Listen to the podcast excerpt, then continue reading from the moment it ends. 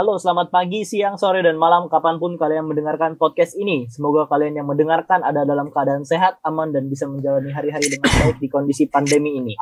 Jangan lupa tetap mencuci tangan, physical distancing, dan kalau nggak perlu-perlu amat, tetap di rumah aja. Perlu kami ingatkan kembali bahwa setiap episode podcast kita di-take dengan menggunakan uh, platform yang memungkinkan kita untuk tetap mematuhi P S B B yang digalakkan pemerintah. Selamat datang di podcast Segabutan, sebuah podcast yang terdiri dari tujuh mahasiswa yang bertujuan untuk menjadi sumber informasi dan hiburan alternatif untuk para pendengarnya.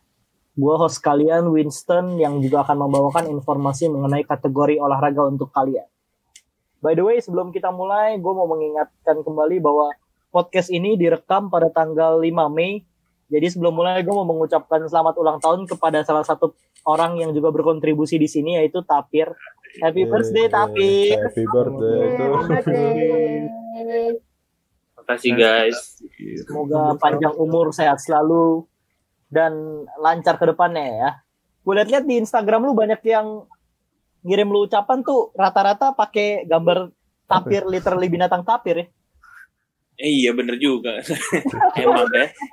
Gambar tapir ya, tapi ya. Heeh, pakai gambar tapir beneran. Eh, gue mau nanya dong, impression lu menjalani um, ulang, ulang tahun di kondisi pandemi ini gimana? Jadi lu seharian ini ngapain aja? Cuma balesin ucapan dari apa di sosial media, terus ya kuliah, terus tidur, udah ngapa-ngapain. Aduh, sedih banget ya. Tapi berarti ini sesuatu yang baru ya, tahun-tahun sebelumnya biasa kalau lu ulang tahun ngapain sih? Nggak ada bedanya sih, sama aja sih. Bedanya cuma ke kampus doang paling. Oke oke oke. Kalau gitu selamat ulang tahun bagi Tapir. Dan di episode ini karena sebelum-sebelumnya selalu dimulai dengan gua, gua mau mencoba sesuatu yang baru. Karena gua perhatiin uh, segmen horor kita atau misteri kita tuh cukup banyak yang mendengar. Jadi gua mau membuka dulu dari Stella nih. Kira-kira Stella hari ini kira-kira ada apa buat kita? Uh, oke. Okay. Jadi Uh, kemarin-kemarin kan aku udah cerita ya sama kalian banyak banget. Nah sekarang aku yang mau tanya ke kalian, pengalaman horor apa aja yang pernah kalian alamin? Waduh. Waduh. Kira-kira bakal lebih serem nggak ya kalau yang cerita kita? Harusnya iya sih, soalnya kan kita mengalami sendiri gitu, di lapangan. Iya sih. Gimana gimana? Ada yang kira-kira mau mulai duluan nggak? Yuk, siapa gitu? Atau aku pilih nih. Horor ya. Eh boleh, boleh. Kan ini uh, kategori lu, berarti lu jadi host juga oh, di segmen okay, ini. Oke, oke. Aku ya yang pilih. Uh, Cleo deh. Gue. Oke. Okay. Bener ya? Ya udah. Oke. Okay. Ya, let's go. Jadi gue Cleo, gue mau cerita horor kejadian yang pernah terjadi. Terjadinya bukan sama gue sih, maksudnya ada hubungannya sama gue tapi yang ngelihat bukan gue, tapi ada hubungannya sama gue. Jadi uh, ini waktu S M A, S M A kelas berapa ya? Kelas sebelas atau kelas dua belas gitu. Pokoknya makrab, atau makrab kan? Ya, tahu dong. Iya tahu tahu. Nah, gue, gue jadi panitia kan, gue jadi panitia konsum waktu itu. Cuman kebetulan pas lagi acara yang kayak biasa di malam-malamnya itu, jurit malamnya, gue jaga pos. Nah, gue jaga posnya tuh namanya di kolam. Sebenarnya itu singkatan dari operasi lama, jadi nggak ada kolamnya sama sekali. Itu tuh ada ada dua, terus isinya tuh kayak gede gitu, terus ada biasa tempat jual-jualan makanan atau apapun, apa alat-alat ini fotokopi lah segala macam gitu kan. Nah di kolam itu dari dulu emang udah dibilang angker kan, maksudnya ya banyak yang gangguin lah, gitu. Banyak yang nunggu situ malam. Ya cuman karena kita mau ada acara gitu ya, ya, ya bikin lah di situ, ya game di situ. Ya, cerita gue jaga di situ berdua sama Kating, eh Kating sebutnya kakak kelas gue dulu, namanya ini siapa ya gue lupa lagi, namanya Samar Samar Samarin Samarin. Iya namanya Budi. Gitu. Nah jadi di game gue itu kalau nggak salah game itu mesti kayak teamwork gitu, jadi kalian mesti nyebrang dari dari A ke B, dari ujung ke ujung lah. Tapi ada tali-talinya gitu di tengah. Nah yang nyebrang, matanya ditutup, dan yang di ujung, yang ngelihat, mesti ngomong gitu, kayak ngasih, ngasih tahu kakinya ke sini, kakinya ke situ biar nggak nginjek talinya. Sebenarnya game ini sengaja dibikin nggak bakal bisa dimenangin, gitu. Biar nanti poinnya apalah gitu. Karena kondisi gelap tuh di situ, jadi benar-benar berdua doang kan gue. Jadi gue berdua doang di atas, nunggu di bawah. Eh nunggu di bawah, nunggu di atas sambil duduk di lantai. Ya, diem-dieman dulu kan, kayak gue juga takut kan sama kakak kelas itu, kayak diem-diem aja lah, nggak deket gini. Habis itu tiba-tiba gue baru ingat, eh penutup matanya ketinggalan di ruangan ini, ruangan apa? Ruangan apa sih sebutannya? Uh, ini panitia ngumpul buat ini ngumpul. Oh ya udah. Terus uh, apa? Kalau nggak salah gue ngambil apa dia ngambil ya? Bentar gue ingat itu. Kayaknya dia ngambil, ya, dia ngambil deh. Eh, ya, aku lupa ya. Kok serem sih? Gue dia ngambil. Ya? Jangan-jangan lu berdua nggak ada yang ngambil? Jangan-jangan bukan kalian ada yang ngambil. Pokoknya di salah satu dari gue ngambil aja. Eh, salah satu dari gue sama dia udah ngambil.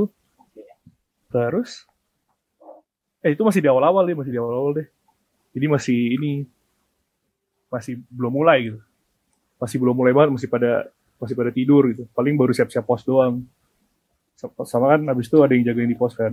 Nah terus, nggak cerita, pas sudah kelar, ini apa namanya, yang jagain di pos yang di ruangan jagain tuh ngomong gini, eh Budi kok lu tadi ninggalin Cleo sih malam-malam pas kita lagi ini apa, pas kita lagi acara. Terus temen si Budi bilang, aduh enggak, gue turun pas lagi ngambil ini doang, ngambil penutup mata, itu juga di awal-awal. Nah, terus tadi gue ngomong sama siapa dong yang pas lu turun ninggalin Cleo di atas. Nah abis itu kan, tapi gue sepanjang apa di atas tuh emang berdua terus, kecuali pas di awal-awal. Tapi temen gue tuh ngelihat si Budi ini di bawah, dia tuh turun ke bawah terus apa masuk mau masuk ke dalam ini ruangannya, nanya gitu kayak, eh pada di mana gitu, apa ini jaga di sana si itu siapa gitu. Akhirnya si Budi jalan, kalau kata temen gue yang jagain ya, itu sampai sekarang kita nggak tahu itu Budi siapa. Padahal selama selama itu Budi sama gue terus di atas sampai akhir acara, kecuali di awal turun itu. Tapi temen gue ngelihatnya pas acaranya udah mulai. Terus nggak tahu deh itu siapa Budinya. Jadi menurut lu Budi yang palsu itu yang di bawah, yang asli, nah, yang bareng lu? Nggak tahu. Kayaknya sih yang bawah ya.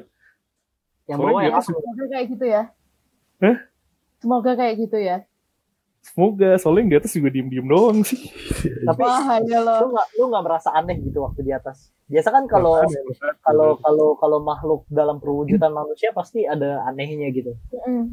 Aneh sih orang diem-diem doang, kita kayak gelap banget kan tuh, maksudnya lampunya sengaja gak dinyalain kan, jadi ya mau nggak apa-apa. Sorry, itu sore apa malam atau gimana? Malam, tengah malam kan, jurit malam tuh. Ya hmm. salah, makrap-makrapan gitu. Uh.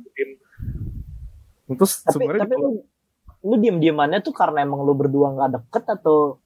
Nggak deket sih sama sama ini apa, jagain biar pada nggak tahu, maksudnya biar nggak berisik gitu.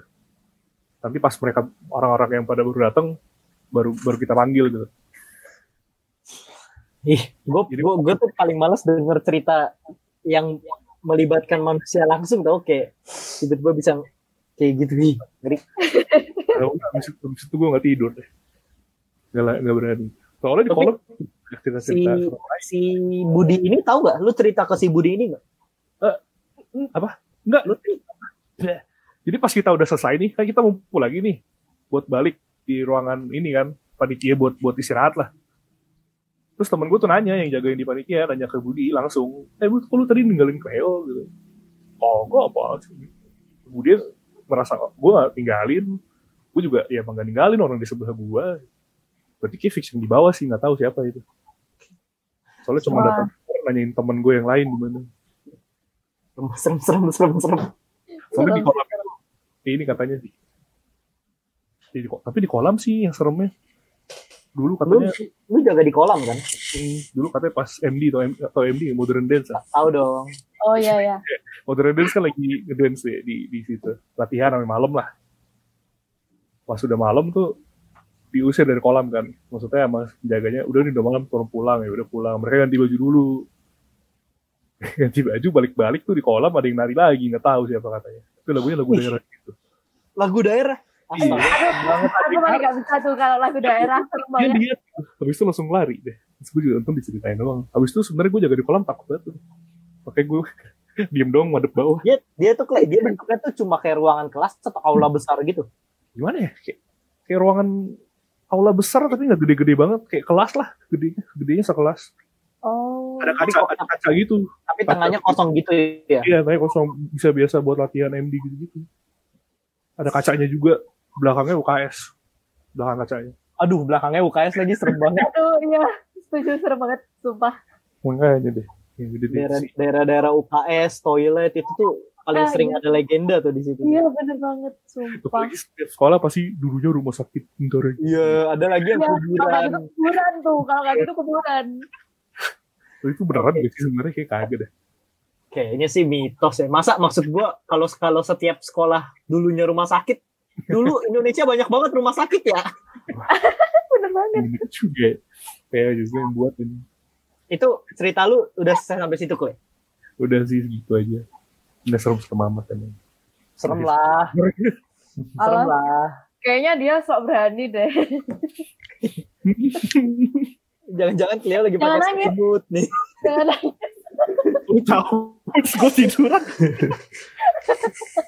Gue seributan. By the way, Stel, lu mau pilih siapa abis ini nih?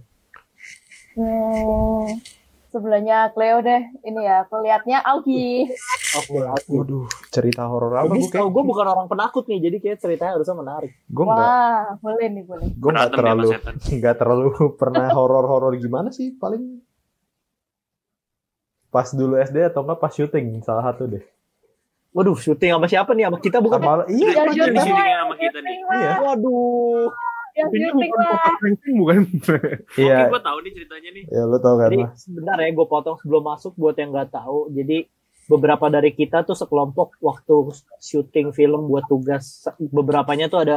Jadi, gue, Bimo, uh, Tapir, Augi, sama Cleo itu sekelompok buat bikin film. Dan ternyata Augi bilang sekarang...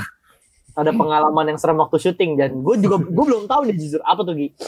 Jadi nggak tahu kayaknya gue pernah ngasih tahu ke Cleo juga sih. Kalau nggak salah ini di hari pertama yang kita baru mau syuting itu. Jadi wah, kan waktu itu hari terakhir ya. Gue nggak seingat gue sih hari pertama. Kalau nggak salah tuh waktu itu kita lagi ngumpul di ibaratnya tempat green areanya gitu.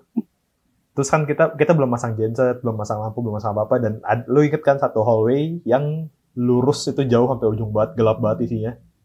By the way, nggak tau kita syutingnya tuh di hutan kota Srengseng di Jakarta Barat. Nah, yang pas. Gak usah dikasih tahu sih sebenarnya. Gak apa-apa, gak apa-apa biar ah, penonton tahu kita tuh syuting sama tempat yang bisa dibilang serem gitu.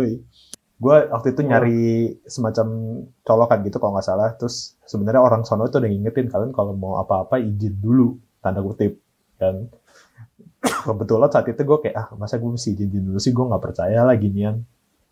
Terus pas kita lagi nunggu itu, gue gue sendiri yang nengok belakang uh, si Cleo pada itu lagi ngobrol pada kan. Gue melihat semacam ada putih-putih di ujung gitu. Yang gue gue balik badan, gue nanya Cleo, Cleo kan di situ ada putih-putih nggak sih kayaknya? Kalau nggak salah gue nanya lu Cleo ya? Nggak inget gue. Lu nggak inget? Aduh, gue gue nggak inget gue sih. Gue nggak nanya siapa. Eh, gue inget gue nengok ke belakang di hallway itu ada putih-putih. Gue mau nanya, gue nanya ke eh, salah satu dari kita lah, gue nanya, eh tuh lu pada ngeliat gak sih di belakang itu ada sesuatu gitu? Pada bilang gak ada, lu yakin gimana? Ak- akhirnya kita lanjut syuting kan. Nah selama yang lanjut syuting itu juga, sebenarnya gue udah, udah feelingnya tuh semuanya udah gak enak. Satu, kita masuk ke hutan gelap. Dua, rasanya kalau gue masuk ke hutan itu gue gak bakal balik. Yang pas kita minat. Itu lu bilang di... sekarang lu di. Iya. Kalau waktu itu gue kita bilang, pas kita gak jadi syuting. Waktu itu gue inget kita baru mau masukin prop di ke dalam sesuai dengan set yang kita udah bikin dan pas gue ngangkat tong itu gue rasa kayak nih kalau gue masuk sini ntar kayak nggak balik gitu loh gue kayak semuanya kosong aja di pikiran gue gitu. Atau itu, tapi itu tuh pas hari pertama syuting yang kita batal syuting atau hari pertamanya udah lewat ini hari yang udah udah mau syuting yang pas kita gini. Oh, oh berarti hari kedua ya? Uh, oh, oke. Okay.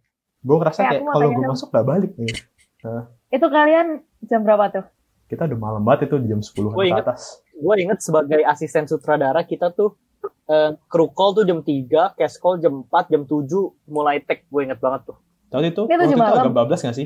Malam itu mulai take. Terus rapnya tuh jam, gue inget nih hari pertama rapnya jam setengah empat. hari ke, terus hari kedua kita kan nggak syuting di hutan, itu repnya cepet, repnya sore. Terus hari minggu depannya kita syuting lagi tuh repnya jam sekitar jam dua subuh lah. Yeah. Emang sih nggak kalian doang, kayak aku kan juga bantu-bantu temanku syuting kan, itu juga banyak yang diganggu kayak gitu. Mm. Jadi kayak aku mau mengingatkan ya ke kalian bahwa yang hidup di dunia ini nggak cuma, cuma kita. Kita iya, tolong. Sama yang jadi kalau mau ngapa-ngapain izin dulu. I, itu itu pengalaman banget sih. Gitu. Tolong izin dulu sebelum akhirnya kalian diculik, kalau nggak balik lagi itu ngeri banget nih. Nah, ya itu. Sama di hari terakhir yang kita pindah-pindahin dong ke depan itu, gue jalan di paling belakang, gue ngerasa ada yang ngikutin. Oh ya, gue inget tuh yang kita rame-rame kan ke arah yeah. yang toilet itu. Lu pada padahal belum terlalu jauh dari gue kan, tapi gue udah merasa panik aja, gue merasa kayak anjing gue kayak ada yang ngikutin, kayak mau diculik gimana gitu lah anjing lah. Oh iya, itu gue inget gue gue inget. Gue gue depan lu kayak kayaknya gitu. Iya iya, kalau nggak salah. Nah ya itu jalan itu yang bikin gue ngerasa ilfeel itu. Ini apa sih ngomong apa sih? Kalian berapa orang? Tujuh. Kita tujuh cash dua. Pokoknya kayaknya nggak nyampe dua puluh sih inget gue deh. Sampai deh. Belasan. lima belas. Oh my god. Udah yeah. gitu ya. Ini mumpung kita masih ngomongin pengalaman syuting, gue masih inget tuh di hari hari terakhir kita syuting ada momen dimana lu inget gak sih yang kita syuting di hutan satu, terus pas mau pindah ke hutan dua, yang lain gue suruh break sementara si Augi itu sama Bimo ngatur lighting buat yang selanjutnya, inget gak Gi? Inget inget. Nah itu kan. Ingat, kan, kan gue bolak kan gue bolak balik tuh, terus pokoknya gue paling sering gue inget gue paling sering ngomong, nanya ke Bimo, Bimo udah belum udah belum udah belum terus pas Bimo bilang udah, terus gue bilang ke Bimo tuh ya udah lu istirahat bentar Gi, matiin dulu aja semua lampu, um, pokoknya gue suruh semua istirahat, minum dan lain-lain ya. Kan gue astrada tuh, terus gue kasih break, setelah setelah break gue bilang tuh yuk balik apa yuk ke hutan sana kita syuting scene selanjutnya. Gue inget persis karena gue nyuruh sem- matiin semua genset. Itu kan gelap, terus gue bawa senter tuh. Pas gue bawa senter, um, yang namanya kita bawa senter, kita gerakin gitu lah. Terus gue iseng kan, gue nyenter ke atas gitu. Ya kan pepohonan gitu, gue nyenter ke atas. Hmm, terus itu, abis itu, itu gue ada salah ada salah satu orang yang langsung nepok gue, terus negor gue bilang, terus hmm. bilang, eh jangan jangan jangan senter ke atas, jangan senter. Terus yeah. gue kan gak ngerti ya. Emang gak boleh yeah. tuh kayak gitu. Gue jujur gak ngerti, terus gue nanya, lah emang kenapa? Terus habis itu dia bilang, ya pokoknya jangan lah. Terus pas kelar syuting itu gue baru dikasih tau ternyata ya ya janganlah kayak gitulah, nggak sopan gitu yeah. loh. Mm-hmm, benar. Dan benar, hutan benar. Itu sebenarnya ada penghuninya, gue kesal sama orang-orang. Iya. Yeah. Dan kayak... gue inget tuh waktu itu tuh si salah satu teman kita namanya Yan-Yan, dia tuh sempat ngobrol sama ibu-ibu yang jualan minum. Katanya tuh itu hutan emang sering dipakai buat yeah. syuting, salah satunya di salah satu salah satunya di stasiun swasta yang depannya M belakangnya C. Itu dia pernah syuting film di situ. Terakhir syuting sebelum kita tuh kesurupan, siannya diceritain oleh penjual yang di depan hutan itu. Ya, gue baru tahu. uh, Yannya nggak cerita waktu itu sama lu? Nggak inget gue. Nggak inget sih gue. Lu inget nggak pas kita kita pertama-tama datang tuh masih ada pelang yang tulisan ya. Untuk syuting film apa? Inget nggak? Ah, oh iya iya iya. Nah pas, pas syuting film itu, siannya diceritain ibu-ibunya katanya ada yang kesurupan, jadi hati-hatilah kalian, dibilang gitu. Bilang tuh kita nggak ada yang kesurupan ya. Yes, eh tapi kan kita kan sebelum mulai selalu doa. Iya. Nah, iya. Bener, udah bener. Gitu kan dari awal gue ngomong ke lu pada, ini kita syuting di hutan tengah malam. Terus genre film kita slasher, kalau bisa syutingnya di bawah di bawah van biar ya biar jangan amit-amit ada yang kenapa-napa gitu lah. Banyak-banyakin ketawa gitu. Nah, main case itu seru. Nah, sama satu lagi nih, mumpung kita masih ngomongin tentang mumpung-mumpung kita masih ngomongin tentang syuting. Kayaknya ini gue belum cerita ke siapa-siapa deh. Gue baru cerita ke koko sepupu gue. Wah, jadi menarik. Hari terakhir kita syuting. Jadi di hari terakhir kita syuting kan, kalau lu pada inget, walaupun itu syutingnya di daerah Jakarta kan, gue nggak bawa motor tuh. Jadi gue pulang selalu yeah. pakai gojek. Angkat pakai gojek juga. Pas gue pulang gojek, terus habis itu um, gue naik gojek. Abangnya nanya, hal pertama yang dia tanyain tuh, adek rame-rame sama teman yang syuting ya. Terus gue bilang kan, lo iya bang, kok abang tahu? Terus dia bilang, oh gini, dulu saya tuh kerja di hutan itu sebagai satpam. Terus di dalam saya masih kontak-kontakan sama teman saya. Tadi saya kontak, eh tadi saya kontak teman saya, teman saya ngabarin ada yang syuting. Terus gue bilang dong, oh iya itu kita bang, ini udah kelar nih kebetulan syutingnya dari tadi jam sore. Terus habis itu abangnya nanya kan, oh syuting, syuting film apa? Gue bilang, buat tugas sekolah tentang ya pembunuhan-pembunuhan gitu sih bang, kata abang Gojek ya. Um, terus kenapa-napa nggak di dalam? Terus gue bilang, ya puji Tuhan lancar sih bang, cuma ada ada molor-molor dikit aja, gue bilang gitu. Terus kata abangnya, oh saya na- bukannya apa ya dek, saya tuh cuma nanya karena saya dulu satpam di sana, jadi saya tahu istilahnya ada apa aja di sana lah. Terus karena perjalanan gue dari hutan kota Srengseng ke rumah tuh jauh, sekitar hampir sejam, gue pancing tuh abangnya, gue bilang, emang ada apaan bang? Saya kagak denger apa-apa. Terus ya abangnya, abangnya dia cerita ke gue. Jadi sama pengalaman dia satpam, dia bilang tuh ada dua tempat yang paling sering dalam tanda kutip ditungguin di sana. Jadi uh. yang pertama dia bilang lokasinya tuh ada nama ada tempat genset. Jadi kalau lu pada ingat um, toilet tempat kita naro ban, lurus lagi kan ada kayak warung kecil tuh, ingat enggak? Uh, oh iya iya. Hmm. Oh ingat. Uh, terus kalau lu lurus kata abangnya kalau lu lurus lagi tuh pasti kalau lu lurus lagi pokoknya tuh bakal ada tempat generator apa genset gue lupa gitu. Jadi di situ tuh tempat buat ini, buat pokoknya semua sumber power lah, power source semua dimatiin sana. Itu tempat yang pertama kata abang itu. Dalam hati gue, ah syukurlah kita nggak di sana. Nah yang kedua, lu mau tahu nggak tempat paling angker nomor dua di Srengseng tuh di mana? Dan gue kasih tau ke lu pada bahwa tempatnya tuh kita pakai buat naro prop. Jadi gini, kalau lu inget kita masuk lurus belok kanan itu kan ada bunderan tuh, ingat gak? Bunderan yang yang bunderan yang dulu tuh di foto bagus rumput-rumput gitu terus sekarang botak, ingat gak? Bunderan, tunggu tunggu. Hmm, tahu tahu tahu. Pokoknya ada tau, bunderan tau, tau. Terus ada ada satu tempat yang kayak halte gitu tau nggak? Yang oh, kayak iya, oh iya iya iya. Kayak panggung gitu kan. Yang semua pasti ingat halte itu kan. Yeah. Karena waktu hujan kita naruh prop kita di sana, ingat gak? Iya yeah, iya yeah, ingat ingat. Yang kayak halte kecil gitu lah. Nah, si abang itu cerita. Yang dekat Empang kan? Iya, oh. dekat Empang. Oh. Hah? Hmm. Yang, yang kayak Aduh. tempat nunggu halte gitu loh, halte bus gitu. Iya. Gue ingat yang banget. Ada yang jualan itu sore-sore. Iya, iya betul. Apa? Ada yang jualan sore-sore. Sore. Pokoknya gue ingat waktu itu pas hujan, kita naruh prop kita di situ lah. Nah, itu tuh di situ kata abangnya tempat nomor dua paling angker. Karena gue baru sadar, gue langsung bilang ke abangnya, lah bang kemarin saya naruh barang-barang saya di situ. Terus kata abangnya, permisi dulu nggak? Terus gue bilang, ya enggak sih bang, kita kan nggak tahu apa-apa. Terus abangnya bilang, oh ya hati-hati kalau gitu, nggak ada yang tahu kalau misalkan orang apa penunggunya nggak suka kalau diikutin sih susah deh. Terus gue langsung diem aja di motor. Aduh, mohon maaf, mohon maaf, mohon maaf. Ya udah itu itu ya. Kayak gue belum, kayak gue belum ceritain ke lu semua deh. Belum, lu baru cerita. Kalau saya lu baru ceritainnya sampai lu ngobrol sama abang Gojek gitu doang, terus kata lu ada horor-horor gitu gitu. Ya udah itu emang udah tahu. Ya itu horornya gue ceritain di sini dah. Anjir, baru tahu gue. Serem. Masalah, masalahnya waktu itu kita panik juga, nggak sempet permisi, orang hujan. Iya sih, bener. Sampai hujan kita langsung midain prop sama makeup sana. Ya, jadi sekian ya itu. Mumpung lagi ngomongin syuting, gue keinget gue belum cerita, jadi gue ceritakan sekarang. Oke, okay, thank you. Ceritanya menarik banget, sumpah. Merinding. Lanjut ya ini ya. Boleh, boleh. Lanjut ya. Ke, ke Ian deh. Ian. Apa ya? Gue kalau yang serem-serem kita mau hubungan mistis tuh gue gak pernah ada pengalaman sih sebenernya ya. Sama sih. Kayak, malah semua gue tantangin bro. Waduh. Waduh. Kayak, Waduh. Apa namanya kayak nggak boleh kencing di pohon ini. Malam aku kencingin di sono gitu kan. Slow aja. Besok besok sehat kata gue. Terus, lo tau nggak sih kalau uh, waktu uh, kakek gue meninggal kan, kan diturun di kubur tuh, ya kan? Hmm. Dia di kuburan itu tuh bentuknya kan ada kayak kalau kuburan Kristen tuh kan ada kayak atap-atapnya gitu kan, kayak uh, segitiga gitu kan, bentuk atap gitu kan. Iya. Yeah. Gue duduk di sono anjir. Sampai diomelin sekeluarga anjir. Itu ya. Gue gue kenal beberapa orang kayak lu sih Yan. Kebetulan gue gue gue kenal beberapa orang kayak lu yang demennya tuh justru nantangin kayak gitu-gituan. Fuck, fuck the rules. Wah, waktu S M A tuh gue berantem kan, jadi yang mistis pun gue berantemin gitu loh.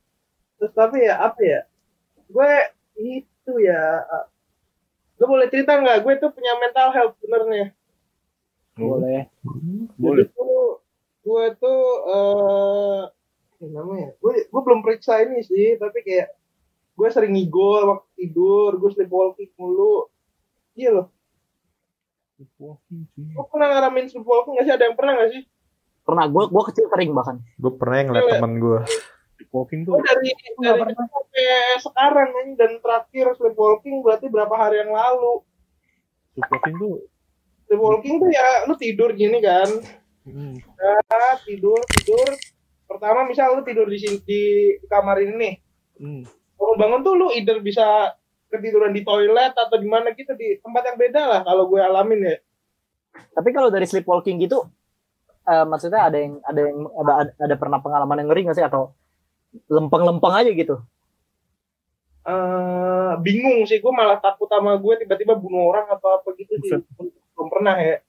Jadi ya, ada suatu hari itu kan. Jadi kalau gue selama sleepwalking kan dulu waktu zaman gue maba kan gue tinggal sendiri kan. Hmm. Jadi gue nggak tahu kalau gue sleepwalking atau enggak, nggak ada yang ngeliatin. Nah, terus waktu gue mulai pindah kos, berarti kan gue nongkrong sama teman-teman gue juga dong. Nah, teman-teman gue nih waktu kan gue tuh susah bangun orangnya. Meskipun gue sleepwalking, gue ngigong mulu, gue tuh sebenarnya susah bangun. Jadi suatu hari tuh teman gue datang nih. Temen gue datang bangunin gue buat kelas jam delapan. Hmm. Apaan tuh semester dua, pas semester tiga kan gue udah mulai ngekos tuh kan. Dia datang bangunin gue, ngetok pintu, tak tak tak tak. Kata dia gue bangun. Jadi gue bangun cuman kayak orang tipikal orang bangun lalu duduk di di kasur gitu kan, bangun gitu kan. Iya udah gitu. Terus, ya gue bisa ngomong, kata dia gue bisa ngomong gitu loh, iya iya iya bentar bentar, gue cuci muka dulu, gue dia, gue bilang gitu kata dia, ya udah kan, ya tinggal dong, gue kira, gue dikira gue udah bangun dong, udah udah tinggal berangkat terus kelas kan, deh deh, cabut nih, cabut temen gue, kok katanya lama, udah hampir uh, jam delapan lah, jam delapan dah telat kan hitungannya kan, jam delapan. Nah, temen gue balik lagi nyamperin kosan gue. Naik kan. Nah, dia lihat gue berdiri. Gue tuh ngadep ke pintu persis. Tapi berdiri di wastafel nih. Tapi mata sama badan gue ngarah pintu berdiri doang. Jadi badan lu ngadepnya ke wastafel tapi arah kepala lu ke kamar mandi. Iya, gitulah. Kepala, arah kepala gue kamar mandi nih. Tapi badan gue ngadep wastafel. Terus temen gue kan lihat dari jauh kan, oh ya udah dikira lagi cuci muka, bentar lagi jalan kan pasti kan. Nah, hmm. udah, terus jamperin nih, jamperin kan. Udah delapan lima belas, temen gue takut tel- takut telat kan, absen udah pada habis semua kan, absen gue absen gue masih ada dua tuh waktu itu tuh, temen gue absen, terus dan tiba-tiba gue bangun nih, gue bangun. Tapi bukan di kamar gua. Ketiduran di W C ternyata. Nah, gue kaget dong anjing, gue telepon teman gua kan katanya mau bangunin gua gitu-gitu. Terus dia cerita ini, anjiran. Dari dari kasur sampai tiba-tiba ketiduran di W C. Dan gua enggak enggak inget sama sekali loh itu loh. Gua enggak inget dibangunin, enggak inget apa, bukan bukannya gua waktu ngantuk banget ya, tapi emang ah udah nih. Suatu. Terus ada yang kedua, zaman-zaman M I P tuh. Zaman-zaman M I P sebenarnya masih banyak, tapi kan yang temen gue lihat teman ini yang yang berarti bisa gue ceritain dong karena gue diceritain teman gue dong. Iya. Jadi yang kedua itu di kosan gue itu kan ada meja meja luar gitu kan, teras luar buat nongkrong gitu kan. Hmm. Nah, waktu M I P itu kita begadang tuh full seharian tuh. Dari jam dua belas malam sampai jam enam pagi. Jam enam pagi kan temen gue udah capek mau beli mau beli nasi kuning tuh katanya kan. Gue udah capek banget, ya udah gue biarin aja mereka pergi beli nasi kuning, gue nitip kan. Terus gue rebahan. Rebahan di kasur. Eh, bukan eh, di teras depan, di kursi, di kursi kursi depan, depan kosan gue kan. Nah, udah nih, terus balik dong temen gue dong bangunin gue dong. Nah, ya udah bangunin gue, makan bareng nih, nasi kuning nih, masih bisa makan nih. Kondisi sadar tuh, gue inget tuh. Habis itu, temen gue merah, uh, oh bukan berak, dia ke, ke kosan sebelah, buat berak kayak, iya, berak kayak tumbang berak di kosan sebelah, karena uh, lampu kosan gue mati apa-apa, gimana, tahu dah gue, ribet orangnya. Gitu ya udah kan, balik-balik, gue gue tidur lagi, tapi pindah gitu loh, nggak di kasur sono, nggak di eh kok kasur, nggak di kursi depan, tiba-tiba udah di kamar, dan kamar gue tuh di lantai dua, anjir nggak lu?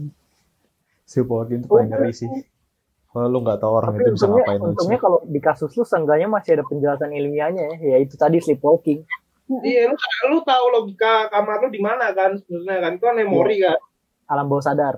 Iya, tiba-tiba kalau gue gede sama orang, tiba-tiba gue nyamperin orang, gue cek orang aja. Nah itu.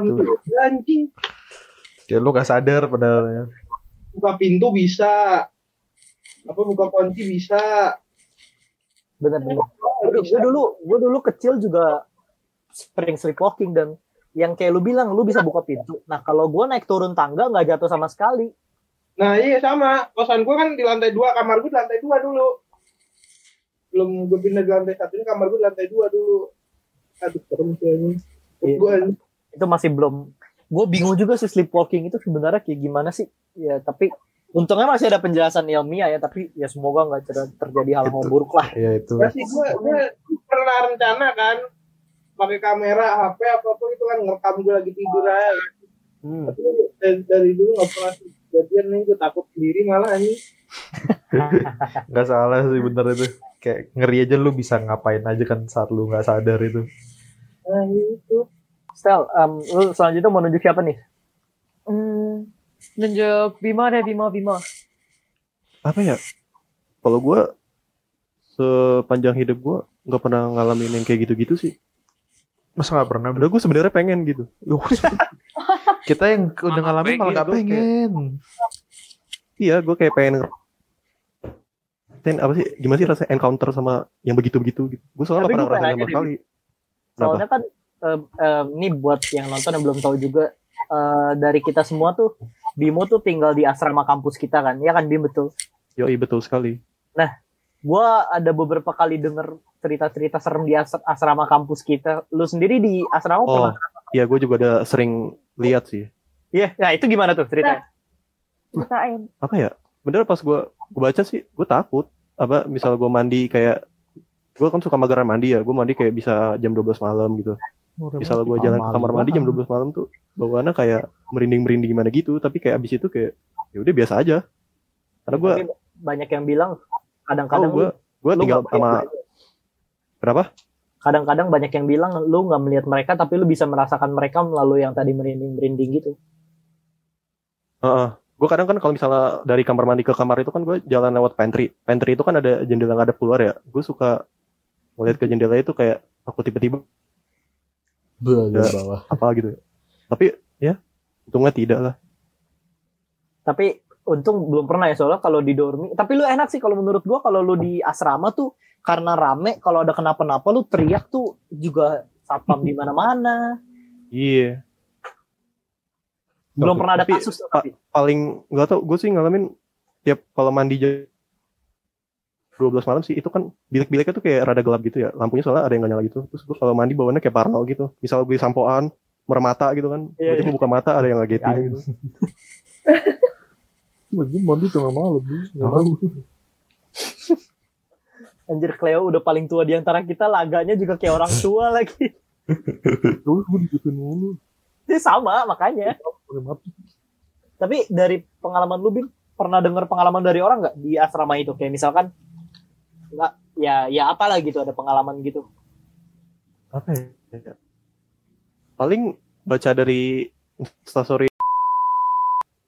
Nah, jadi yang um, buat pendengar kita, intinya kampus kita tuh punya akun Instagram yang gak resmi pihak ketiga yang isinya tuh biasa curahan mahasiswa, tapi ada beberapa yang kadang-kadang tuh juga berbagi cerita horor dan lain-lain. Um, kalau lu, Bim, lu pernah baca tentang cerita apa di asrama lu? Apa ya? katanya di pantry dormi itu, pantry dormi atau luar jendela pantry dormi gitu, katanya sih ada ada kuyang gitu melayang-layang. Astaga. Iya, makanya gue tiap abis mandi dan lagi jalan ke kamar, gue selalu lihat jendela karena gue takut ada kayak kenapa-napa gitu.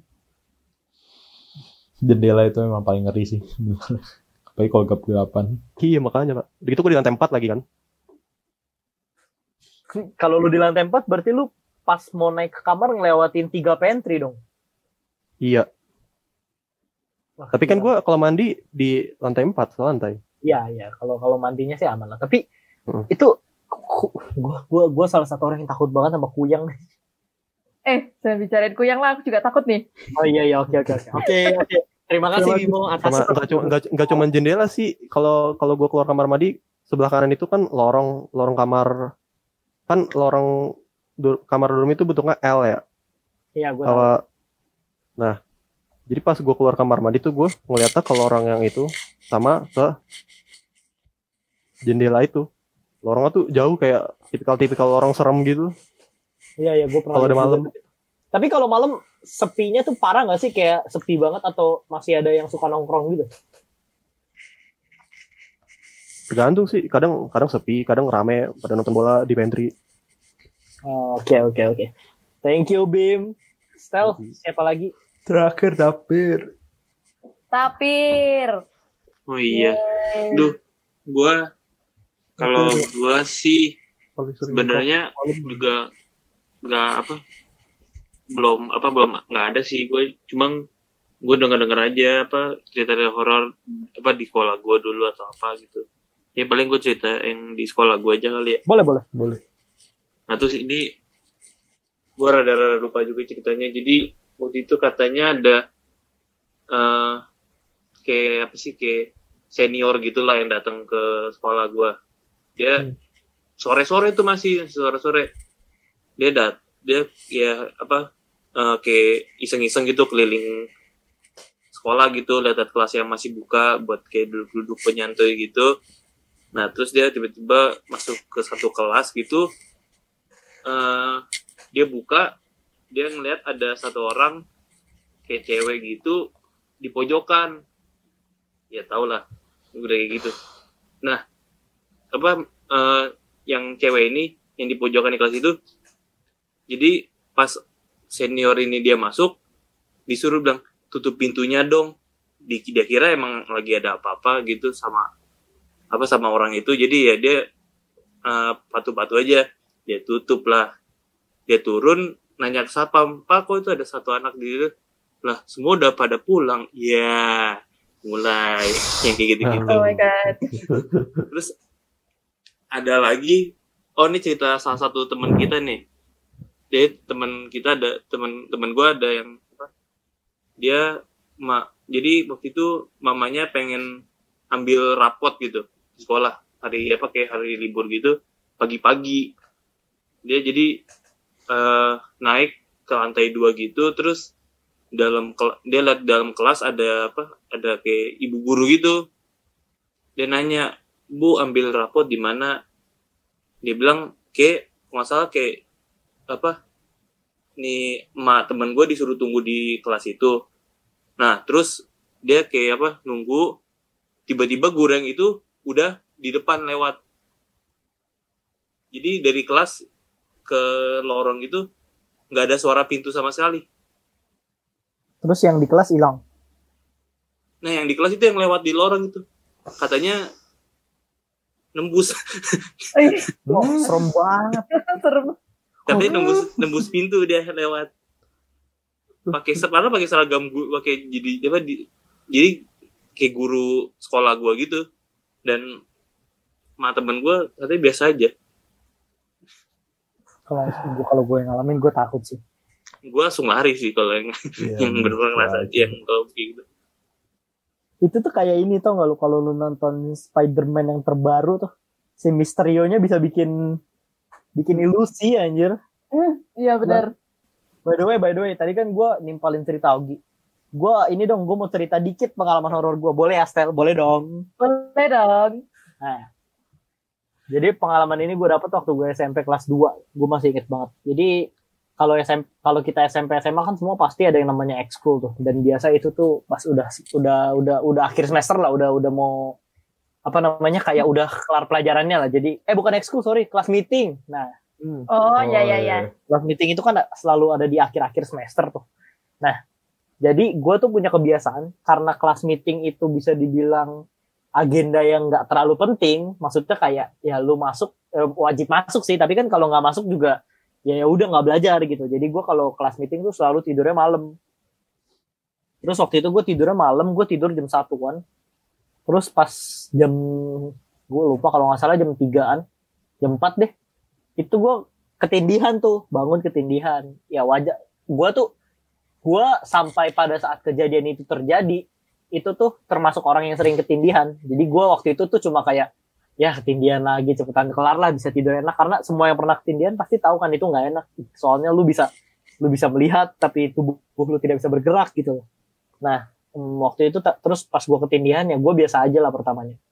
Nah selama gue ah ya info ya gue tuh tidur di rumah tuh sendiri, e, jadi di, di kamar gue tuh ada kasur dua atas sama bawah. Dulunya dipakai sama koko gue, tapi karena koko gue kuliah di Bandung jadi gue tuh tidur sendiri. Tapi gue gak pernah merasa takut, karena kenapa? Gue tuh tidur di lantai, eh di kasur yang atas, kasur tingkat. Nah, di kasur yang atas itu, jadi kalau gue tiduran, terus gue ngadep ke kiri, depan gue tuh langsung salib gitu loh. Jadi salib nempel di tembok gitu, jadi gue gak pernah merasa takut. Hmm. Sama horor-horor gitu lah, gue selalu santuy. Nah, tapi pas gue ketindihan di hari itu, itu menurut gue pengalaman gue paling serem sih, soalnya kenapa? Um, jadi pas gue ketindihan itu, ya kayak biasa, gue kalau ketindihan pasti merem aja lah, biar berusaha bisa tidur. Tapi pada saat itu, gue gak bisa langsung tidur karena gue gak tahu sih waktu itu gue berhalusinasi apa enggak, tapi semoga berhalusinasi ya. Jadi kalau gue ngadep kiri, itu tembok yang ada salibnya, yang tadi gue bilang. Kalau gue ngadep kanan, itu pintu keluar. Nah kebetulan gue ngadep kiri, dan posisi gue deket sama tembok tuh, mepet. Makanya salibnya depan mata gue kan, karena salibnya di tembok. Nah, gue nggak bisa lihat di belakang gue ada apa dong, karena gue ngadep ke kiri dan kalau lu ketindihan lu nggak bisa nengok. Tapi waktu itu um, di kuping kanan gue, jadi kan kalau kita ngadep ke kiri tuh kuping kiri kita nempel sama bantal tuh. Ngerti gak sih yang gue ceritain? Iya iya, paham paham. Ngerti kan? Jadi gue ngadep kiri, kuping kanan gue tuh gue ngerasa, gue inget waktu itu pertama hawanya dingin, agak-agak dingin gitu. Jadi dingin banget. Terus gue pikir A C kan, tapi waktu itu yang serem. Kuping kanan gue, gue ngedenger ada suara teriakan berulang-ulang. Terus habis itu kuping gue sakit, benar-benar sakit selama ketindihan itu. Jadi suara teriakannya tuh nggak terlalu panjang, tapi berulang-ulang, berulang-ulang terus sampai sekitar lima menitan gitu. Dan kuping gue tuh sakit rasanya, sakit di bagian dalam, kayak sakit apa ya? Ya oh. Pokoknya sakit di bagian dalam. Terus suara itu gue denger-denger terus.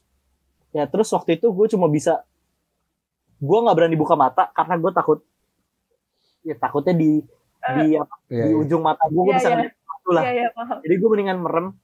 Terus pada saat itu gue bener-bener di di hati gue tuh gue gue bener-bener Bapak Kami Salam Maria berkali-kali, bener-bener nggak berhenti. Gue Bapak Kami Salam Maria, Bapak Kami Salam Maria, Bapak Kami. Terus sampai lima menit gue denger itu kuping gue sakit. Terus habis itu um, item tuh semuanya dep, kayaknya gue nggak tahu gue tidur atau apa item. Terus gue bangun, dan gue bangun tuh dalam keadaan udah normal tuh. Ya karena udah normal, gue turun dari kasur tuh, gue cek. Dan ya di ruangan itu gak ada apa-apa. Akhirnya gue uh, gak langsung lanjut tidur sih. Gue takut waktu itu. Jadi gue duduk di kasur bawah, terus gue diem aja mikirin pengalaman tadi. Terus pas udah lama, agak lamaan gitu, gue baru berani tidur. Serem banget. Kok kayaknya cerita-cerita ketindihan tuh serem ya. Gua, dulu gue penasaran kayak pengen, pengen coba kayak gimana sih rasanya gitu. Gak bisa, gak bisa bangun gitu. Gue malah konon katanya, konon katanya kan ketindihan itu kan ada ininya kan, ilmiahnya juga kan, sleep paralysis. Iya sih. Nah, aduh, gue pengen cerita lagi, kepanjangan gak sih? Tuh, gue cek durasi dulu. Aku sih terserah ya. Enggak, enggak apa-apa lah ya. Enggak apa-apa, ya, apa-apa. Apa-apa. Yang lain bisa ya. Kayaknya pernah ketindihan. Tapi serem gak akhirnya? Gue gue nggak tahu, pokoknya gue tidur, gue tuh bisa melek, tapi gue nggak bisa gerak. Gue ngerasa kayak ada yang jalan di tubuh gue gitu. Ais, serem banget. Kan gue posisi tidur biasa gitu kayak madep ke atas. Cuman dari dari tangan kanan ke kiri, dari atas ke bawah tuh kayak ada yang gerak gitu. Ih, sumpah serem banget. Tapi gue bisa melek, tapi gue nggak mau merem aja gitu. Gue nggak mau melek kayak bodo amat. Aduh, gak tahu lah. Tapi se sepengalaman gue sih, ini gue mau cerita lagi ya. Uh, orang ketindihan itu biasa, kalau sekalinya serem, serem banget. Nih, ini pengalaman teman gue nih. Jadi, uh, sekarang tahun berapa? dua ribu dua puluh. Berarti tahun lalu, dua ribu sembilan belas. Eh, dua tahun lalu, sorry. Jadi gue itu ke Malang sama temen gue, rame-rame. Uh, biasalah liburan bareng. Nah, waktu itu kita nyewa satu rumah gitu. Jadi, satu rumah uh, dari kita pikir daripada kita nyewa hotel mending kita nyewa satu rumah biar lebih leluasa. Lagi pula satu rumah itu tuh isinya ada beberapa kamar, jadi ya enak lah, pokoknya luas. Terus habis itu gue inget banget posisinya. Jadi posisinya tuh ada dua kamar yang pintu masuk kamarnya tuh berseberangan. Terus habis itu di tengah-tengah kedua pintu kamar itu itu toilet. Nah, gue tidur di kamar pertama yang letaknya di sebelah kiri toilet. Temen gue tidur di kamar tidur di kamar yang sebelah kanan, letaknya di sebelah kanan toilet. Malam setelah turun dari Bromo, itu kita tidur. Abis itu besoknya teman gue cerita, dia tuh ketindihan. Dan pas ketindihan, jadi pas ketindihan tuh, karena Malang itu kotanya dingin ya, jadi kamar kita gak ada A C, jadi kita tuh tidur sama-sama buka pintu. Terus pas dia lagi tidur, dia tuh lagi ngadep ke arah pintu masuk kamar gue tuh. Dia cerita pas dia bangun, dia bisa ngelihat gue lagi tidur di kamar itu. Nah, pas dia ketindihan, bener-bener di depan mata dia, dia ngelihat kuyang terbang. Anjir. Oh my God, ya ampun. Terbangnya tuh kayak... Di Malang, di Malang. Aduh, kok aku jadi takut nih. Emang lu dari Malang? Lah, aku kan di Malang. Nah, gue bahkan masih inget, dia tuh lokasi rumahnya di Jawa Timur Park. Di depan Jawa Timur Park dua, Jatim Park dua. Oh, itu di Batu. Iya, di Batu. Jadi ya. depan Jatim depan Jatim Park dua tuh ada kayak jalan ke bawah gitu. Nah, di dalam komplek itu banyak rumah. Oh, di oh ya tahu tahu tahu. Nah, itu tuh temen gue cerita dia ngelihat kuyangnya tuh terbangnya tuh gerak gitu loh, kayak ngambang hmm. di atas gitu loh. Tapi palanya ngadep ke, ke muka temen gue, jadi temen gue bisa ngelihat. Di, Anjir nah, itu mereka tatap-tatapan gitu. Iya, tapi temen gue ketindihan, jadi cuma kayak dia ngelihat pertama, wih kaget terus merem. Buka lagi ternyata masih ada gitu. Nah, di belakangnya itu kan t- tadi gue cerita teman gue ngadep ke kamar gue tuh. Temen gue masih bisa ngelihat gue dan dia bilang dia pengen bangunin gue sebenarnya, tapi yang namanya orang ketindihan gak bisa ngapa-ngapain. Ya iya, jadi gitu deh, dia kayak ngelihat gue, ngelihat gue terus ngelihat kuyangnya depan dia terbang gitu. Gue masih inget kamarnya bahkan sampai sekarang. Ini episode paling mengerikan sepertinya. Eh serius, aku merinding banget sekarang. Cerita horor orang-orang pada menarik gitu. Aduh, tapi gue gue inget uh, pokoknya di malam itu, di malam dia ngeliat kuyang gitu, gue subuhnya tuh sempet bangun. Malam setelah Bromo tuh kita semua awal tuh udah pada tidur dan pules banget. Tapi gue subuh tuh bangun. Nah, gue tuh subuh bangun, jadi di rumah yang gue sewa tuh ada juga ruang ruang bisa dibilang ruang ruang ruang keluarga lah, ruang tamu gitu. Yang dia tuh ada T V, depannya ada sofa. Yang sofanya tuh bisa dilipat jadi kasur. Pernah lihat gak lu pada? Oh, tahu tahu tahu. Jadi tau, sofanya dilipat jadi kasur. Nah, gue tuh sempet kebangun terus merasa kayak nggak enak gitu tidur sendiri, kayak ih serem, bukan serem sih, tapi gue emang gue emang tipenya nggak suka tidur sendiri kan. Terus ya udah, karena gue merasa bangun nggak enak, gue pindah tuh ke kasur depan. Nah, pas gue pindah ke kasur depan, gue iseng tuh ngecek temen gue yang di kamar seberang tadi. Terus gue ngeliat, oh normal-normal aja. Ya udah, gue lewatin aja. Gue tidur di depan aja, jadi akhirnya gue tidur di ruang keluarga itu. Besoknya dia bangun-bangun cerita ke gue, dan ternyata di balik di balik cerita yang gue alamin itu tuh untungnya ya kita semua nggak gitu ketakutan karena ada cerita lucu juga. Jadi pas gue pindah ke, ke apa sofa lipat yang di depan itu tuh ada satu teman gue yang nggak tidur, yang belum tidur, dia tuh lagi nonton T V. Nah, kebetulan di tongkrongan gue temen gue yang belum tidur ini tuh orangnya tuh kocak banget lah. Nah, dia tuh belum tidur tapi keadaannya tuh udah setengah-setengah sawan gitu loh, kayak ngantuk tapi belum mau tidur. Terus gue pindah kan, gue pindah ke sebelah dia. Gue tidur sini ya, gue bilang. Terus dia bilang, iya, yeah. Terus dia masih nonton T V gitu. Eh, main H P, main H P. Dia masih main H P. Nah, si temen gue yang abis ketindihan, abis ngeliat kuyang itu, takut dong otomatis. Jadi dia akhirnya juga pindah ke uh, sofa lipat itu. Pindah ke sebelah gue, tapi gue gue juga diceritain ini, si temen gue yang tadi setengah sadar, karena dia setengah sadar, pas dia ngeliat temen gue keluar kamar, itu tuh si temen gue yang kocak ini tuh spontan langsung bilang, woi lu siapa, maling lu ya. Terus habis itu kita langsung jadi ketawa gitu. Aduh, itu itu, itu lucu. Bayangin ada orang setengah sadar gitu, udah ngantuk, ngelihat temennya mau pindah, malah dia bilang, woi lu siapa, maling lu ya. Frontal banget ke maling anjir. Enggak ya.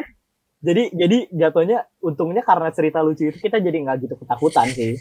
Semoga yang belum pernah mengalami jangan ngalamin lah, jangan malah pengen ngalamin gitu loh. Nggak usah lah. Nah, jadilah. Siap-siap diterima. Untuk informasi, episode ini belum selesai karena masih ada banyak kategori untuk dibicarakan. Tapi gue harus mengakhiri episode ini di sini karena perkara durasi. Untuk mendengar kelanjutannya yang juga gak kalah seru, kalian bisa mendengarkan podcast episode empat titik dua yang akan rilis satu hari setelah podcast ini. Jadi sampai ketemu di episode empat titik dua.